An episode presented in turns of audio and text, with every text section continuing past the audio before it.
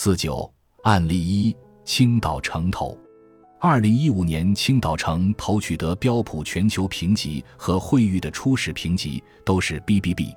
随后，标普全球评级将青岛城投评级下调为 BBB，并在二零二零年一月十三日应发行人要求撤销了青岛城投评级。因为标普全球评级认为，青岛城投在必要情况下获得青岛市政府特别支持的可能性有所下降。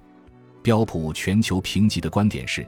近几年青岛城投业务模式的市场化转型，意味着政府对该公司的管控可能削弱，该公司的政策作用可能下降。较长期而言，青岛市政府对青岛城投的管理监督将逐步转变至更接近于对其他商业化国有企业的监管。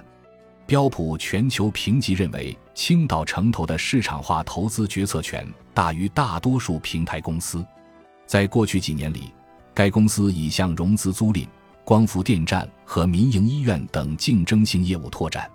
同一年里，惠誉将青岛城投评级由 BBB 上调至 BBB 加。展望稳定，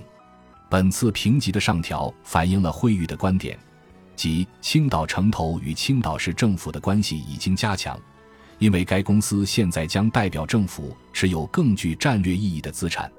二零一九年末，青岛市政府赋予青岛城投集团在城乡基础设施建设、光伏发电等业务上的职责，使其持有政府的战略资产。